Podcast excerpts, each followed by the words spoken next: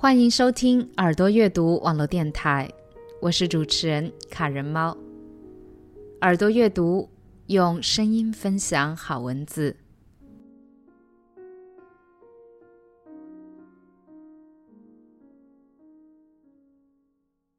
今天与大家分享的文字选自一篇外国童话，故事是关于一头名叫 Horton 的大象。Horton hears a who by Dr. Seuss.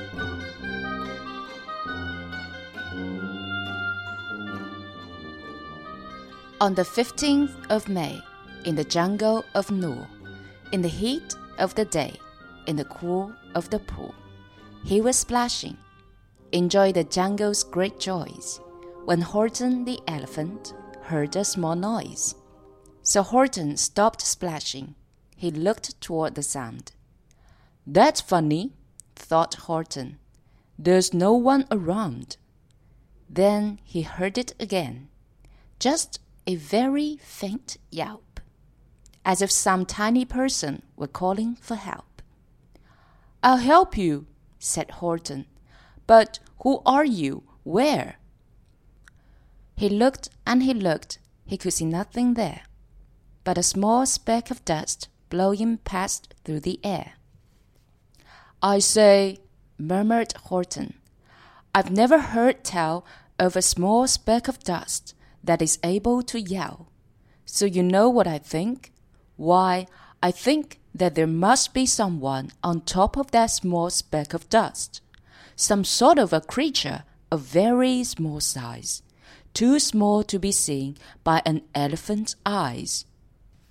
Some poor little person who's shaking with fear that he'll blow in the pool. He has no way to steer.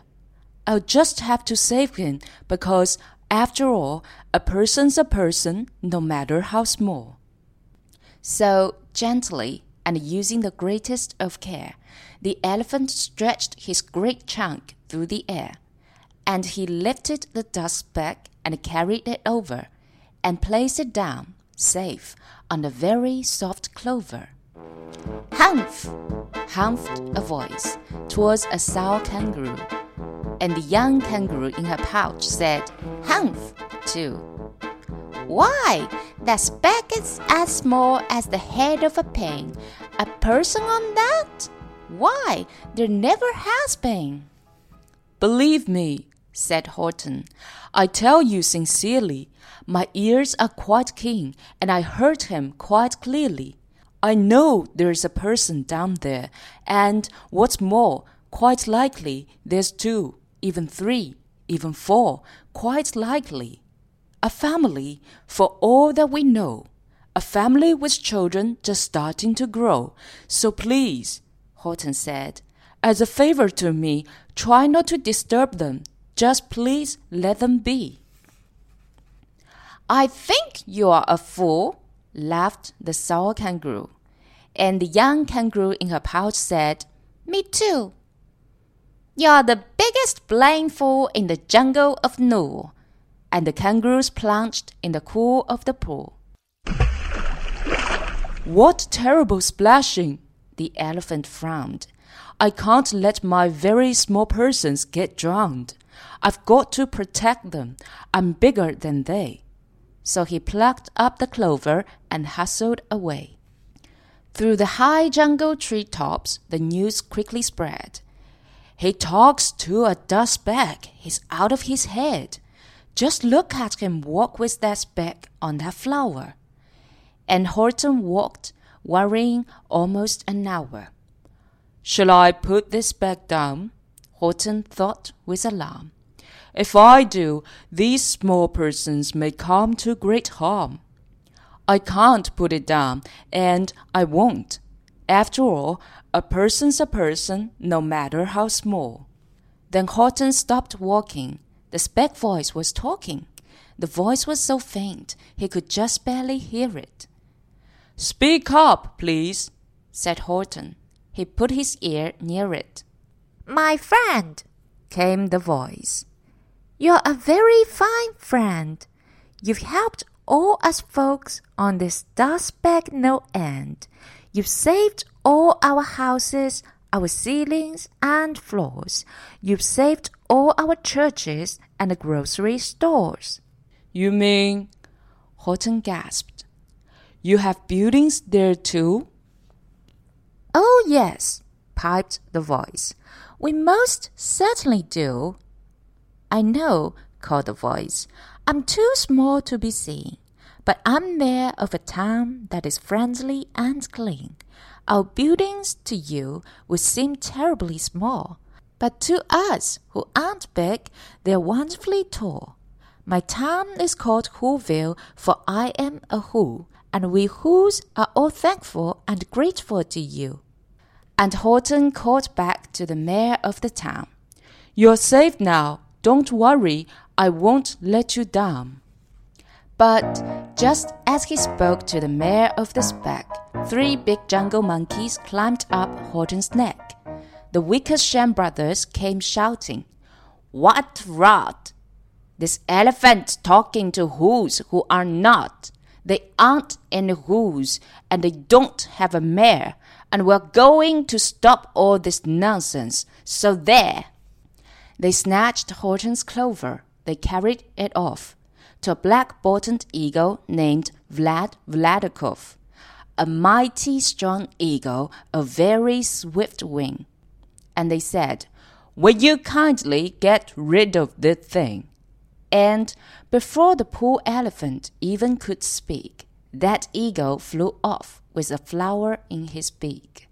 All that late afternoon and far into the night, the black bottomed bird flapped his wings in fast flight, while Horton chased after with groans over stones that tattered his toenails and battered his bones, and begged, Please don't harm all my little folks, who have as much right to live as us bigger folks do. But far, far beyond him, that eagle kept flapping, and over his shoulder called back, Quit your yapping, I'll fly the night through. I'm a bird, I don't mind it, and I'll hide this tomorrow where you'll never find it. I'll find it, cried Horton. I'll find it or bust. I shall find my friend on my small speck of dust. And clover by clover by clover with care, he picked up and searched them and called, Are you there? But clover by clover by clover he found that the one that he sought for was just not around. And by noon poor old Horton, more dead than alive, had picked, searched, and piled up nine thousand and five. Then on through the afternoon, hour after hour, till he found them at last, on the three millionth flower. My friend, cried the elephant, tell me, do tell, are you safe? Are you sound? Are you whole? Are you well? From down on the speck came the voice of the mayor. We've really had trouble, much more than our share. When that black-bottomed birdie let go and we dropped, we landed so hard that our clocks have all stopped. Our teapots are broken, our rocking chairs smashed, and our bicycle tires all blew up when we crashed. So Horton, please, pleaded the voice of the mayor's. Will you stick by us whos while we are making repairs? Of course, Horton answered. Of course I will stick. I will stick by you small folks through thin and through thick. Humph! humphed a voice. For almost two days you've run wild and insist on chatting with persons who never exist. Such carryings on in our peaceful jungle, we had quite enough of your bellowing bungle.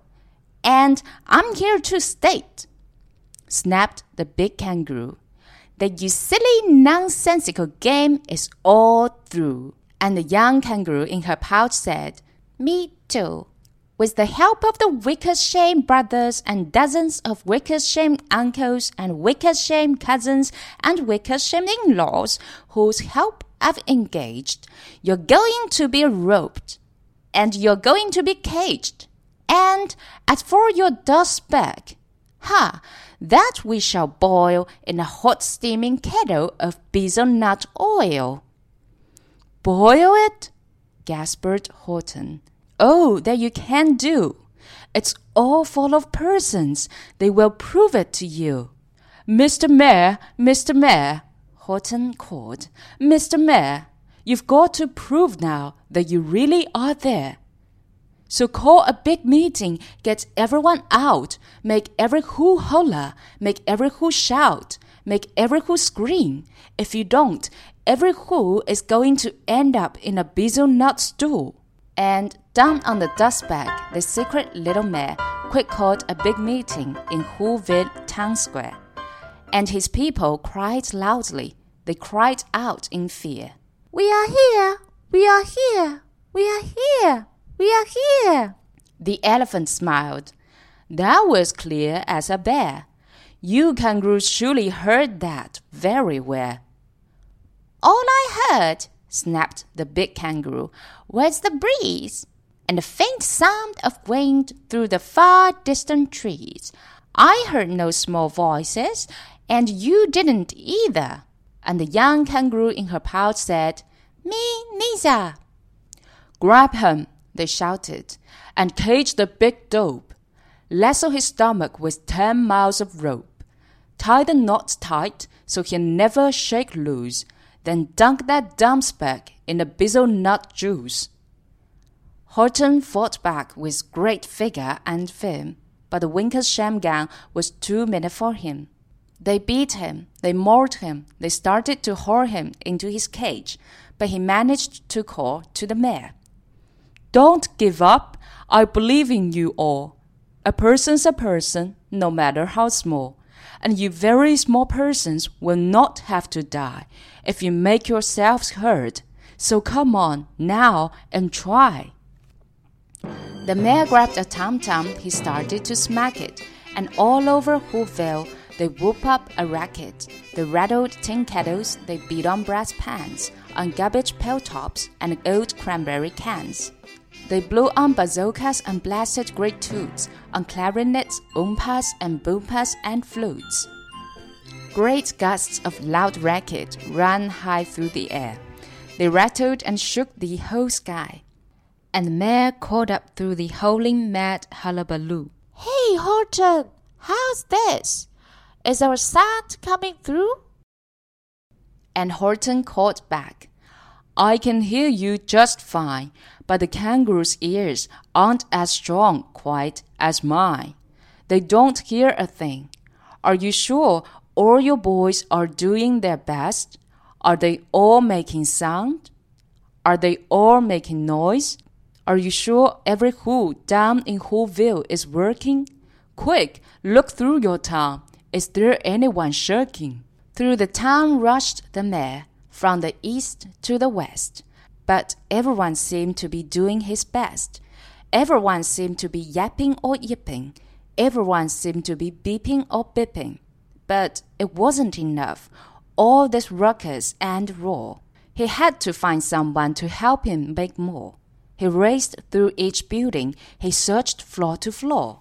And just as he felt he was getting nowhere, and almost about to give up in despair, he suddenly burst through a door, and that mayor discovered one shirker, quite hidden away in the Fairfax apartments, apartment 12J. A very small, very small shirker named Jojo was standing, just standing, and bouncing the yo-yo, not making a sound, not a yip, not a chirp. And the mayor rushed inside, and he grabbed the young twerp and he climbed with the lad up the Eiffelberg Tower. This, cried the mayor, is your time's darkest hour. The time for all whos who have blood that is red to come to the aid of their country, he said. We've got to make noises in great amounts, so open your mouth, lad, for every noise counts. Thus he spoke as he climbed. When they got to the top, the lad cleared his throat and he shouted out, Yo! And that yelp, that one small extra yelp, put it over. Finally, at last, from that speck on that clover, their voices were heard. They ran out clear and clean. And the elephant smiled. Do you see what I mean? They've proved they are persons, no matter how small, and their whole world was saved by the smallest of all. How true! Yes, how true, said the big kangaroo. And from now on, you know what I'm planning to do. From now on, I'm going to protect them with you. And the young kangaroo in her pouch said, Me too.